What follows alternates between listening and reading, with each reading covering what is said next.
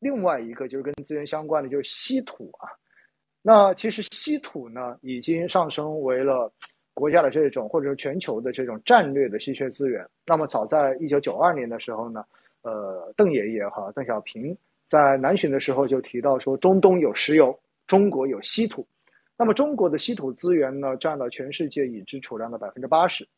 那么它的地位应该说可以跟中东的石油相比，具有极其重要的战略意义。一定要把稀土的事情办好。那么从二零二零年下半年起的话呢，我们看到稀土的价格上涨行情一直延续到了现在，由政策的驱动呢转为了需求的推动。那施总可不可以为大家详细的解读一下稀土的产业链呢？好的。稀土呢，rare earth 这个东西呢，它外形就像土，所以地质学家实际上对于所有的这个品种啊，它都是很规范的，就是土土土，就是你看起来就像土，所以呃，它是一一个混杂物，就是十七个金属品种混杂在一起，然后十七个金属品种呢，它一般都是氧化物，因为它不可能像这个金一样爆晒爆发在这个这个这个表面嘛，然后它就跟氧气的这个露天的接触当中，它就变成氧化物的情况。所以稀土呢本身它就是十七个氧化物的一个混合体，然后十七个品种呢，你要做出其中的这个某几个品种的应用，实际上你需要把这十七个品种全部我们讲的叫分离分离，然后把它分离出来，然后才能够叫做这个稀土的一个一个一个品种。然后现在最主流的用量呢，实际上就是讲的轻稀土里面氧化钴铝。氧化钴铝这个东西的好处呢，就在于它的这个永磁性。就我们的这个磁铁，磁铁呢，它实际上是一种弱磁，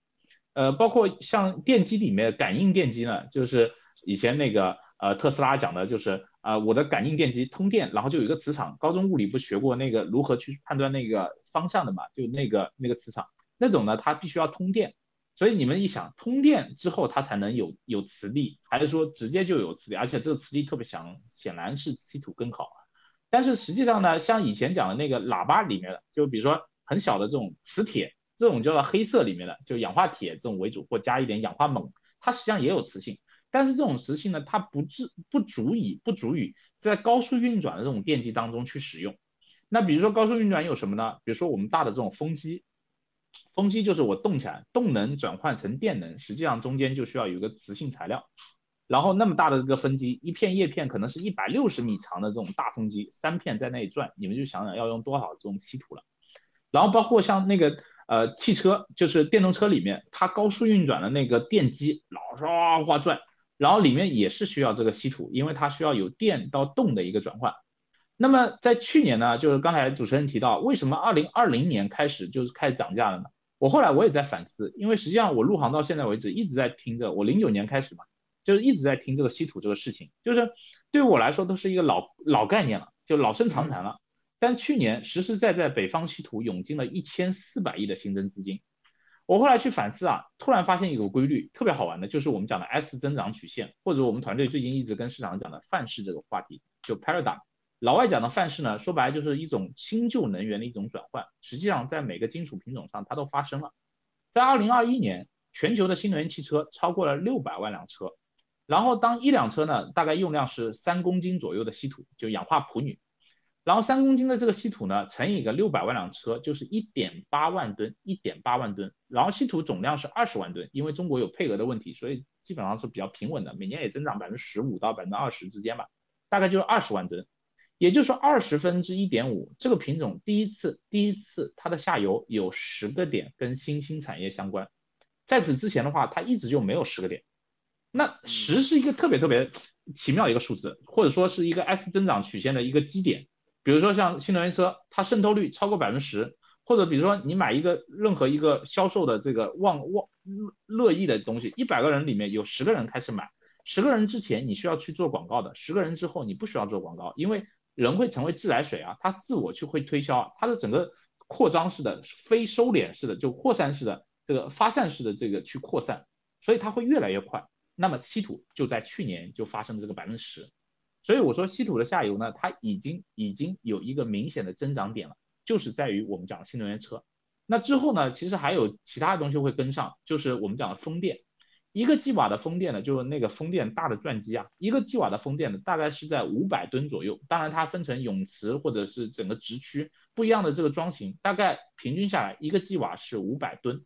五百吨什么概念啊？比如说按照中国现在整个全全部中国的这个风电，我们的整个远景实际上可以干到三千个 G 瓦左右。就是你按照东海岸所有的这个面积，就我们讲的这个经济专属区两百公里以内，两百海里以内。你去乘以它的这个平均的五瓦每秒，就基本上这个频率一乘，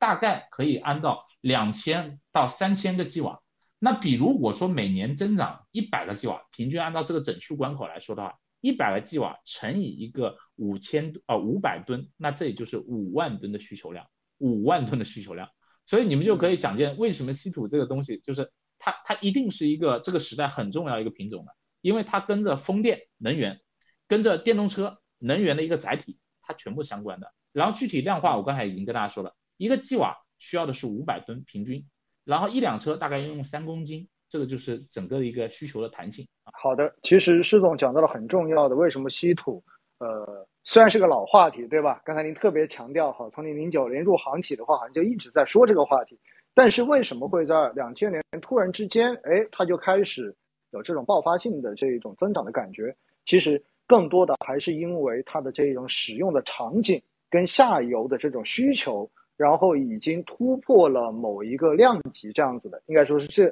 这样一个观点。那而且呢，施总的话用数据直接告诉了我们哈，确实就每辆新能源车三公斤对吧左右，然后一个风机一 G 瓦，是是一 G 瓦吧？我没有记错这个单位吧？对，一 G 瓦五百吨。一 G 瓦五百吨，所以最后算出来的这一个量的需求哈，跟我们现在每年我看了一下产量的话，大概就是，呃，我国的产量好像是二二十多二十多对吧？二十万吨，应该差不多是对对二十万吨这样的一个水平，所以大家就知道这个中间的这个差距到底会有多大了。因此，这个市场的空间大家基本上就可以想象得到了哈。好了，那。其实前面讲到了很多细分，包括能源，然后包括我们特别提到了煤炭，然后也提到了金属中间的黄金，提到了新能源。那么其实呢，这些讲完之后哈，最终我相信投资者们还是会有一个问题，那就是确实看到资源板块整体在过去一段时间真的是涨了不少了，而而且尤其是相对其他的这一种板块，它的这一个呃相对的收益已经非常高了。那现在如果再去买，是不是一个追高？那么到底未来一段时间资源板块的投资机会还有多大？尤其是如果国际形势有好转的话，那资源的投资是否就会马上走弱呢？哎，您对这个问题怎么看？好的，就是资源这个话题呢，我还是想讲到回到我最开始讲的，就是各位如果说把所有的资源的价格打一个包，除以一个权益市场的一个比值。这个值一拉出来看，实际上我觉得就一目了然了。现在在历史的最底位，所以为什么我一直讲刚刚开始启动，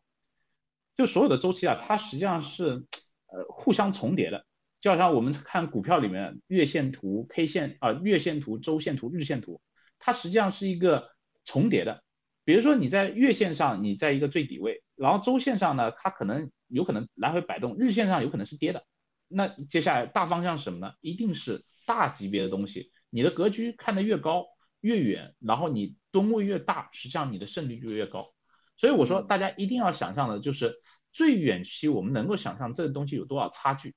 所以为什么讲所有的商品除以一个权益资产，这已经是累积十年的矛盾了。就过去十年时间里面，因为权益太容易赚钱了，你这个投个互联网少资本开支，对不对？然后就可以 ROE 水平在百分之几百，甚呃最高百分之几百。但做矿呢，矿是非常难的一个事情。就大家可以想见一下，比如说现在我有钱，我想去做一个资源，只有供给的释放才能够扭转其整个周期，就供需供需嘛，就核心就这两个东西，只有供给你放出足够多，你才能够把这个供需给扭转。那举个例子，大家现在都看到资源好，大家可能是去买 ETF，但做实业的他会怎么想呢？我要不要把钱投到非洲这样的地方？要不要去南美？非洲大部分国家说的是法语。我说都不是我们主流说英文，过去学个法语就需要学一年，那里通讯非常糟糕，你需要找当地的土著，然后去做这种情商高，然后会说话，然后作为联络人去把当地的这个土著给教会他们怎么去传递你们的观点，对吧？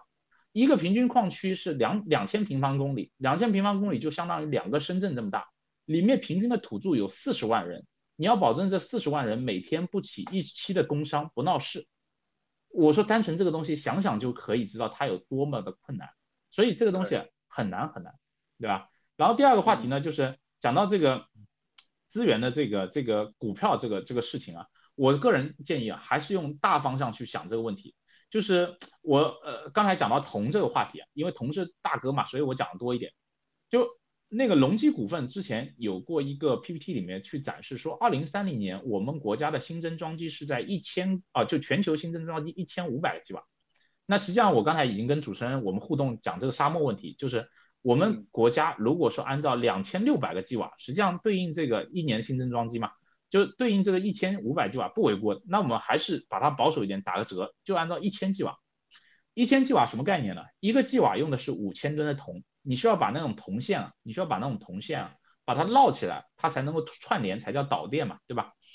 一千个 G 瓦乘以一个一 G 瓦五千吨，这里需要的是五百万吨的铜的新增量，五百万吨。现在是二二年，三零年就需要五百万吨以上的新增量，只是满足光伏，风电我先不管了。五百万吨的量，一一万吨资本开支是两亿美金，就去非洲这种地方，你去至少需要投两亿美金。好，二乘以个五百，需要投一千亿美金，一千亿美金资本开支。所以，怎么样才能有一千亿美金呢？就是融资啊，经济学里面讲的金融，金融就融资嘛。你股价不上去之后，怎么会融资呢？对吧？所以这就是一个最大命题。而像比如说像那个海外的开矿，一般开个五年时间，你能开出五万吨就已经很了不起了。五年五万吨，然后现在只剩下八年了，我们需要找一百个五万吨，然后现在库存就只有一天的库存，零点八天吧。实际上我刚才讲的伦敦销售只有零点八天库存，怎么办？怎么办？这个就是抛给大家的问题了，就是啊。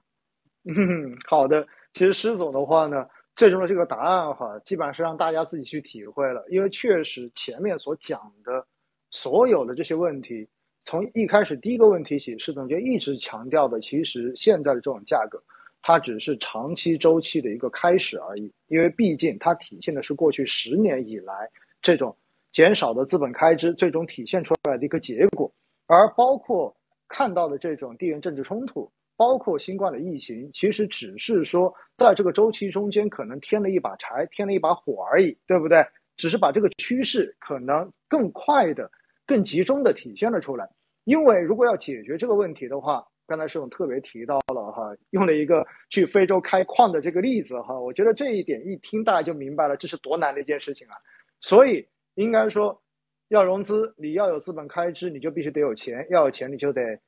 本身你的股价等等东西你都要上去，否则的话你根本就融不到这么多的钱。融不到这么多的钱的话，那这个供需的关系如果没有本质的改变的话，其实到最后那就意味着其实它的价格应该还会持续保持着现在的这个趋势。所以呢，施总在前面呃应该是回答第哪个问题的时候，你就提到过一句啊，现在可能只是一个开始，对吧？仅仅只是个开始而已。当然哈，我们还是要提醒大家哈，虽然说只是一个开始，未来的话呢。呃，资源品的价格可能还会持续的在往上，但是任何的投资一定都是有风险的，因为我们刚才一直强调了，哪怕它是在一个长周期的开始端，它也不可能是一条直线往上涨。所以，如果你仅仅只是因为看到它最近很赚钱，并且听了我们今天的直播，觉得哎是个开端，那未来肯定赚钱，你就把它买进去。但是大家还是要考虑到一点：第一，你对于相关投资品的这种认知的程度。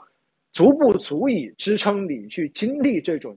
价格的波动？我觉得这是非常重要的一点。第二的话，其实资源品的这种价格波动，在很多时候它受到的这种影响也很多，对吧？包括政治的，包括金融的，等等等等，全部都会有。所以的话呢，如果您真的不是很了解的话，那到底怎么去投，其实也是个蛮大的问题。还是那句话，我们其实只能选择那些符合自己认知水平跟。风险承受能力的产品，这样子的投资，你才有可能真正的持续下去，你才有可能在最终能够收获到结果。否则，买到之后可能给你带来的困扰，会远远超过最终给你带来收益的这种可能性。那么最后呢，还是提醒大家哈，真的就是，